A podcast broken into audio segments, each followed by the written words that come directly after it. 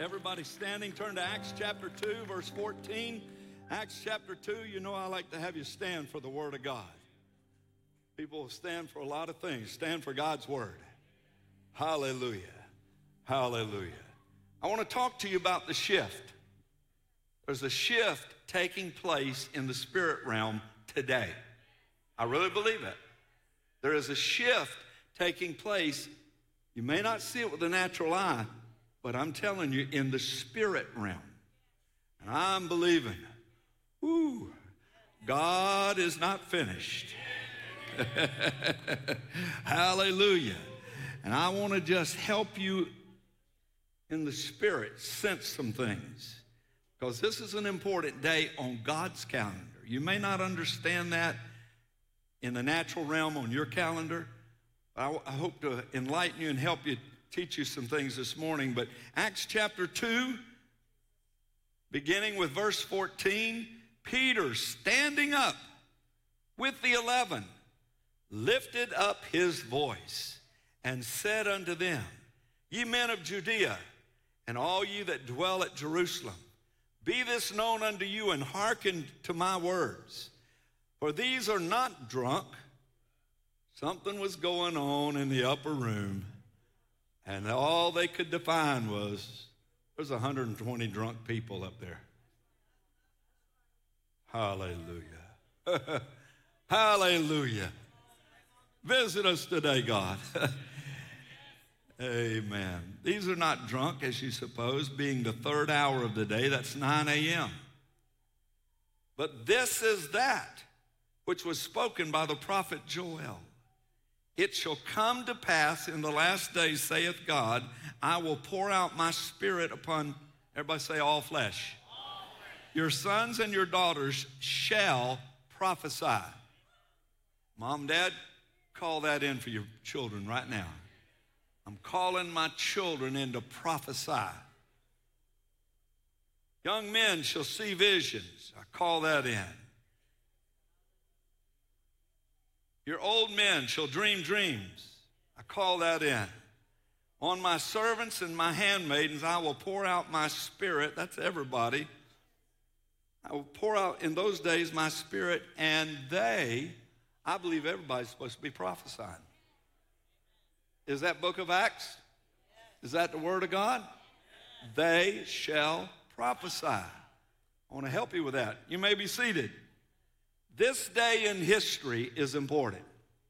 Now, 10 days ago in history, what happened? The ascension. Think about it. Jesus goes to heaven 10 days before Pentecost. 10 days before, he goes to heaven.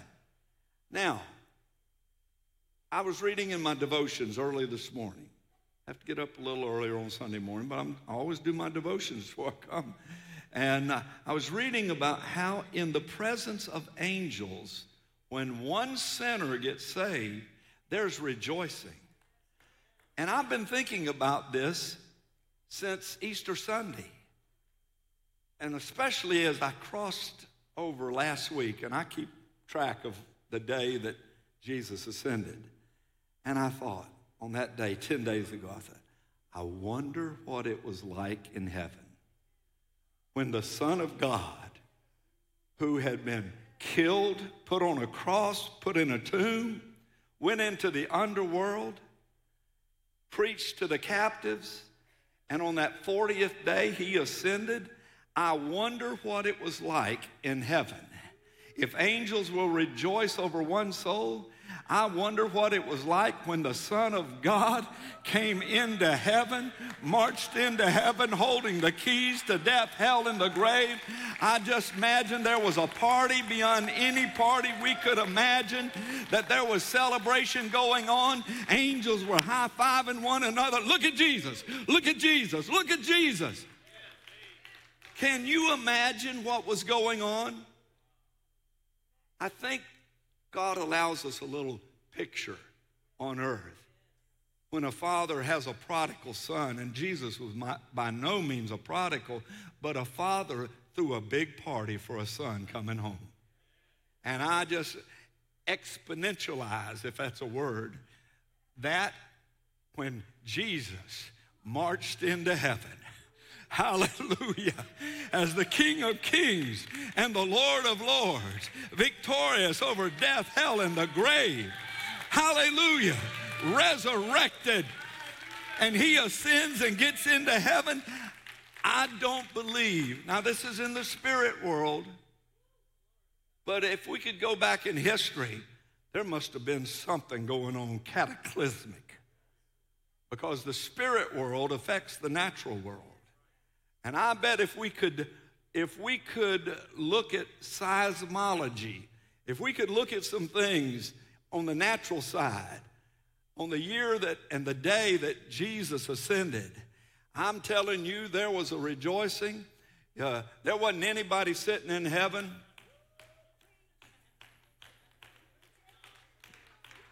I guarantee you, all of heaven if the 24 elders are bowing in the presence of God.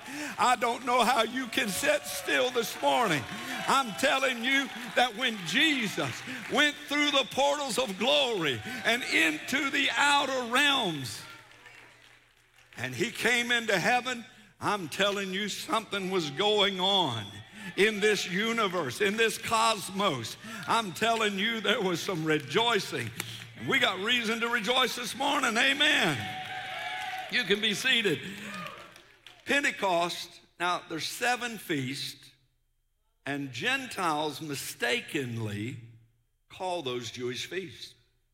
God said, No, they're my feast. He very clearly in the Old Testament said, They're my feast. And uh, there's seven of them. Three of those seven feasts, God says, are pilgrimage feasts. When, when God says do something, how many believe you ought to do it? And he says concerning three feasts, and there was a reason, there's a psychology behind this. Why did God want everybody present in Jerusalem at Passover? They went from about 500, 600,000 people to over 2 million people. And on Passover, he wanted people to be familiar with the death, burial, resurrection of Jesus. Amen? And encounter that. And encounter all those dead people that were raised to the dead coming into Jerusalem. I'm telling you, you talk about a witness, supernatural witness. But then there's two other pilgrimage feasts out of the seven. You got Passover, we know what that's about. Pentecost. The attendance again goes to several million people in Jerusalem. And why? Because God wanted them there when the Spirit was poured out. On that day in history, on that very day, God gives the law, the Ten Commandments, and the Torah. So that's a very important day to God. He marked that day. And he chose to do it on the same day that he gave the law on Mount Sinai, which at Mount Sinai, uh, it, well, I don't want to get ahead of myself here, but it was very important what happened at Mount Sinai. But on the day of Pentecost was on the same day that he poured out his spirit.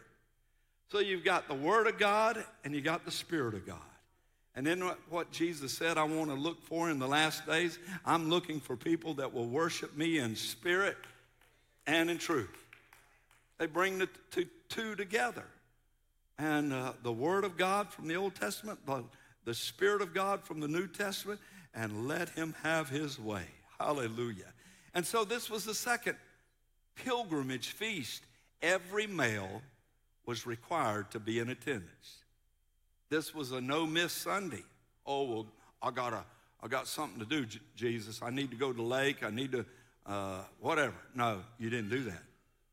You did not miss. It was a commandment. Every male had to be present. And if the men were there, they brought their families. We know that. We understand that. But third pilgrimage feast is in the fall, where there's three feasts, but the pilgrimage feast, where they're required attendance, is tabernacles. And that's because God is showing us something, and there may be a revelation in, you know, I, I believe in the next few years we're going to see a revelation of Jesus Christ. I, I really believe we're getting closer and closer to the coming of the Lord. But tabernacles, I believe the coming of the Lord is going to revolve around tabernacles because God comes to dwell with mankind, to be their God, and we will be his people. And so, the eternal plan of God, God built into the sun, moon, and stars, the, the solar plex, you, the plan of God is there. And, uh, and the feast, and, and we just got to learn God's plan and see his footprint in history and in what he's doing. And I'm telling you today, today is an important day. There's something happening in the spirit realm. God hadn't left this world to just happenstance. He's a big God. He's a good God.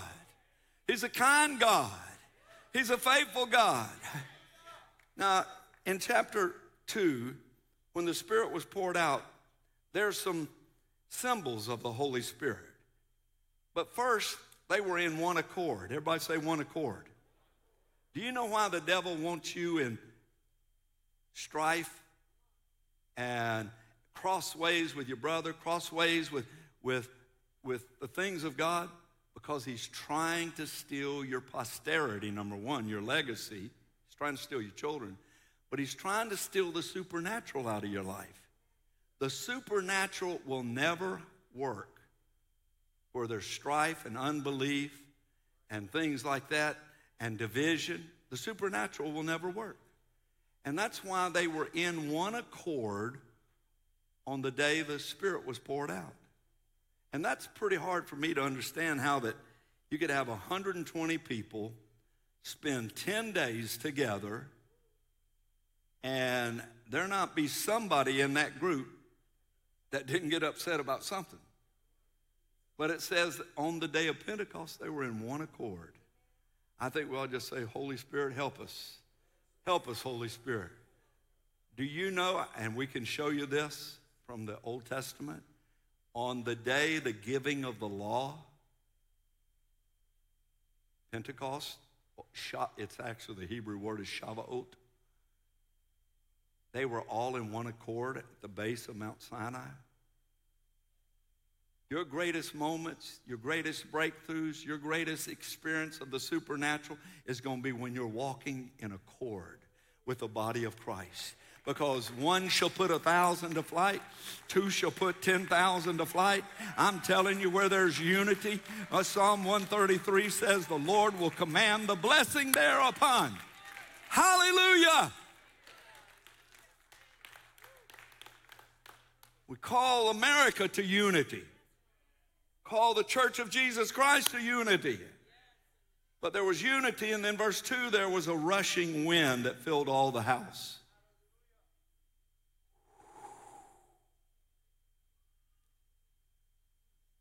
But they all heard it. They all heard it a rushing wind. I, I want you to know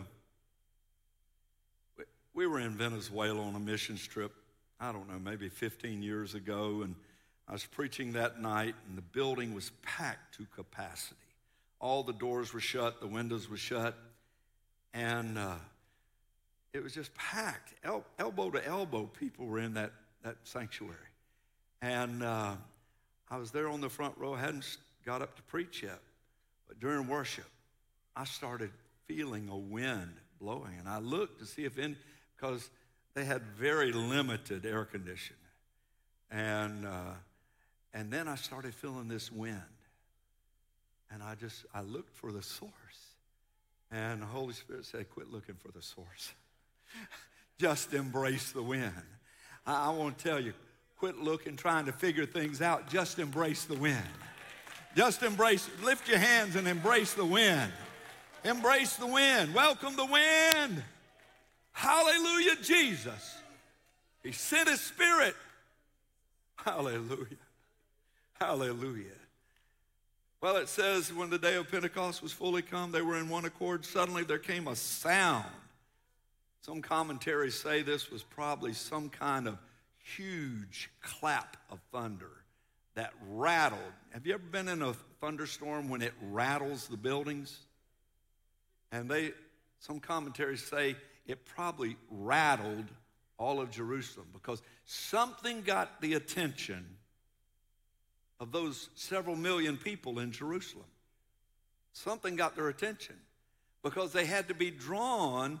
The first thing that happens when people get rattled, they run to the house of God. Remember 9 11? Now, I was, y'all left me stuck in southern Peru. There weren't no planes flying, and I was in southern Peru, and this building is packed to capacity. And uh, people coming from everywhere. You couldn't get in here. So many people. I'm telling you, when, when a phenomena takes place, and I, I just believe that God's trying to shake some things and get people's attention right now. It's going to take something supernatural that happens to get the attention of an unbelieving, skeptic world. But I want you to know that if God sends a sound, one, one writer, one revivalist said that before every great revival, there was some kind of sound that took place. Lord, let a sound resound. Let a sound resound. Hallelujah. Hallelujah. Jesus, blow that shofar. Blow that shofar, Jesus. Hallelujah. And even so, come quickly, Lord Jesus. Hallelujah. Hallelujah. There was a sound. Then there were cloven tongues like as a fire that sat upon each and every one of them. What did John the Baptist say Jesus would do? He'd baptize you with the Holy Ghost and fire.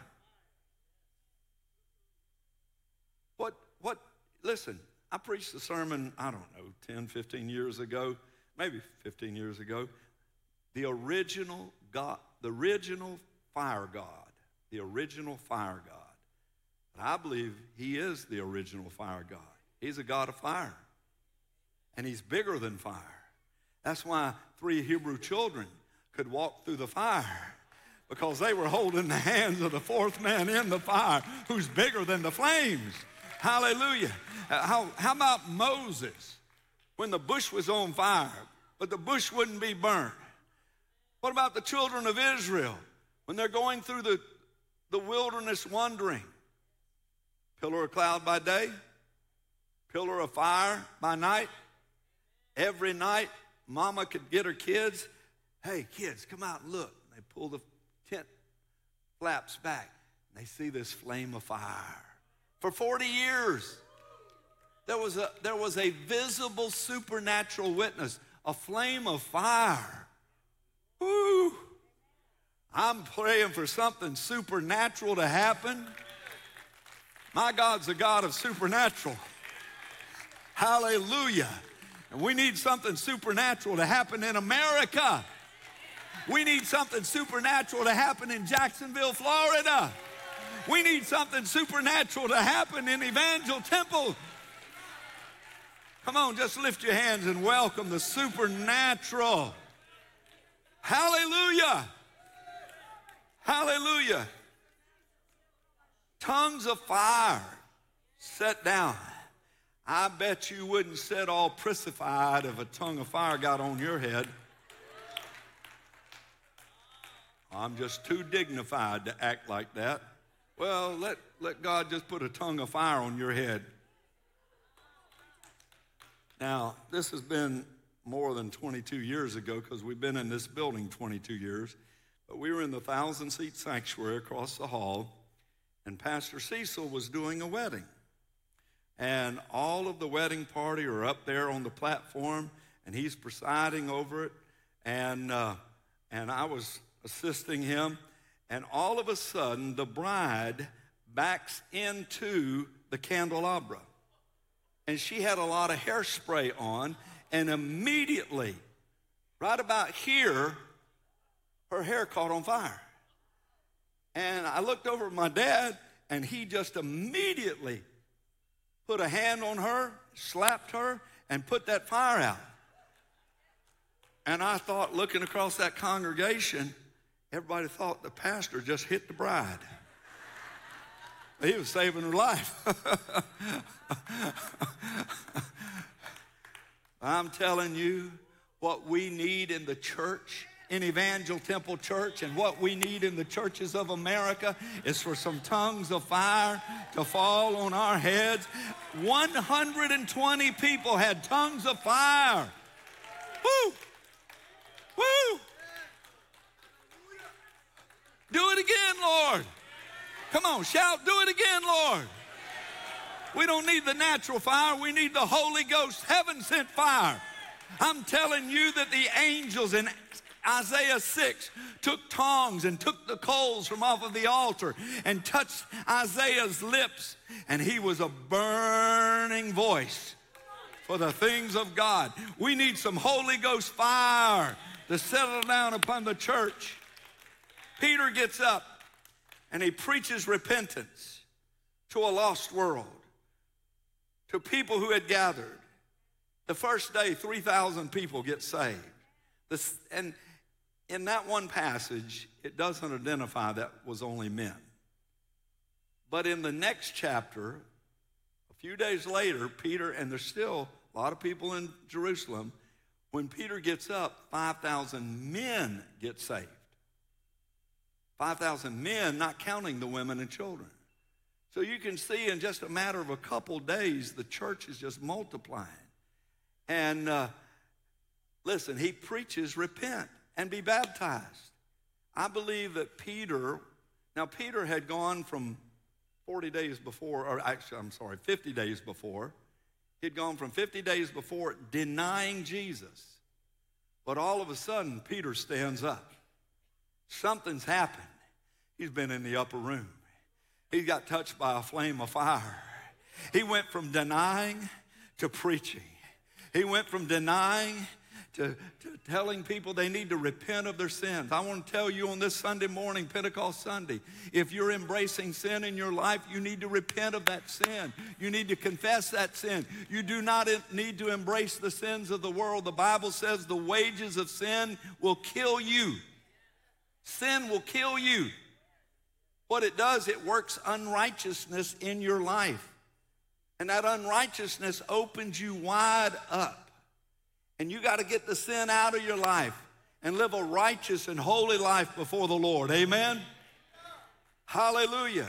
And Peter got up and he preached repentance. Jesus preached repentance. John the Baptist preached repentance. Isaiah preached repentance. I could go right through all the Old Testament prophets. They preached repentance, and our world needs to hear that they need to repent of their sins, turn from their sins. Amen. The remedy for mankind is repent and turn to God. But I believe every one of those people were baptized in water. You need to be baptized in water. Say, Pastor, how could 3,000 and then maybe 20,000 a few days later be baptized? Go with me next March to Israel. And we'll show you what has been excavated in the last few years at the base of the Temple Mount. And when I show you that, you'll understand how they could have baptized so many people. And uh, at, at, in one day, I mean, you talk about baptism. Uh, I was in Cuba on one mission trip, and the pastor had hurt his back. And uh, I was preaching for him, and he said, Can you do baptism today? I said, Sure, I'll, I'll help you out. And he said, We're going down to uh, the Gulf and it was on the Gulf side of Cuba, and there, and and uh, and uh, he said, "You're going to baptize." I said, "Okay." We got there. He had 75 people to be baptized. Is that my phone?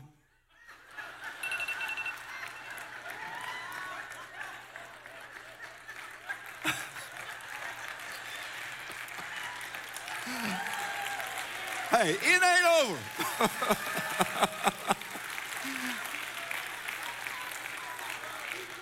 Somebody set an alarm to go off at 1147.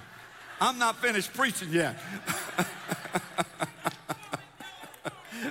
Hallelujah. Hallelujah. Well, I'm telling you, he preached, they got saved, and I believe every one of them got baptized in the Holy Ghost. Would Peter have preached something that he didn't, and I mean, would he have experienced something that he did not follow up and preach? He preached for them to get saved, baptized in water, and baptized in the Holy Ghost. I want you to know, I believe every one of those thousands of people that were coming to Christ got filled with the Holy Ghost. And I, I don't believe they got a little, little uh, for those of you that go back to the Vitalis days, a little dabadooya. That's back in the 60s and 70s. Hallelujah. Hallelujah. And yes, I did have Vitalis too. Amen. Back Amen. And Brylcreem. Hallelujah. I don't even know where that came from. But, amen. I'm going to find out who set that alarm. but they began being witnesses. Listen, how many love God? Raise your hand. If you love God, raise your hand. How many love Jesus? Raise your hand. Do you know what he's told every one of us? He empowered them to go out and be my witnesses. There's, if we love God and love Jesus, there's no way we can't not witness to people and share our faith. I was in Home Depot yesterday, and uh, my son taught me something important yesterday in Home Depot. He said, when you're in a place like this, if you get a call, he was talking about mom, from your wife, uh, he said, don't take the call. She's wanting you to pick up something else while you're there. And that was true. I answered the phone. Can you get this? And I ended up getting the wrong thing. but I witnessed to two different people while I was in there. And, it, and, I said, Do you have a church home? No, we don't go to church. I don't go to church. I don't go to church. I said, Look outside the doors there. You see that big cross? I said, I want you to come meet me there tomorrow. And they could see the cross from, from Home Depot. And uh, you, you got to talk to people. We got to invite people. Everybody, this isn't something for me to do. I love doing this, but you got to do this. You got to bring people. We got to be witnesses. And that's what Jean's been doing down in Honduras for four months. Four months. She just got back this week. And so, amen. Where, is Dave and Lisa in this service? I know they were in the early service.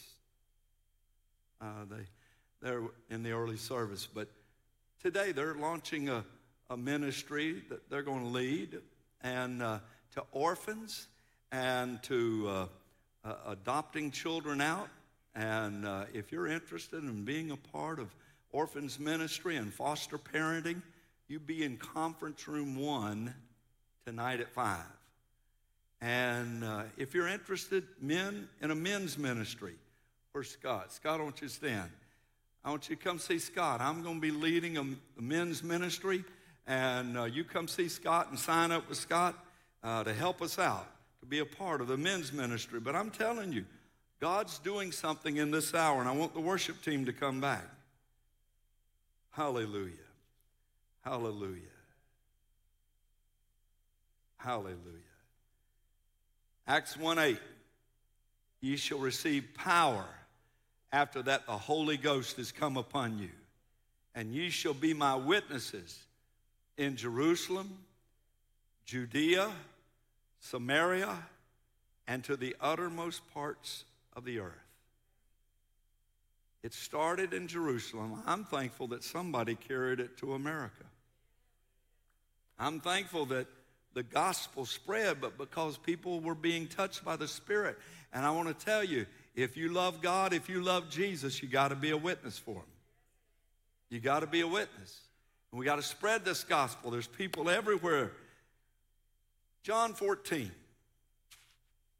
And I've scratched my chin a lot over this passage over the years because Jesus said, Greater things than these shall you do because I go to my Father. Father, Jesus, how can we do greater things?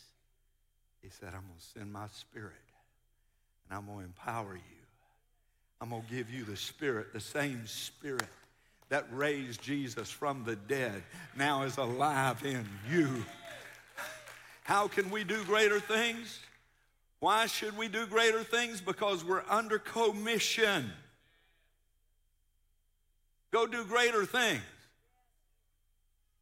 We can't heal a, my dad used to like say it this way I can't heal a flea with a headache.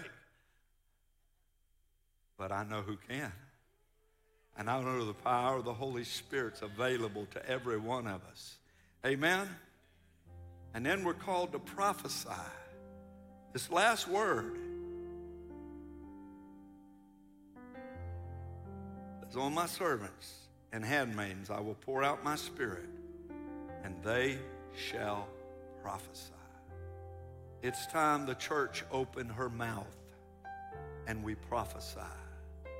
Bones come together. That's why it's so important you monitor everything that you say because you're a spirit being. And what you put out there, be careful.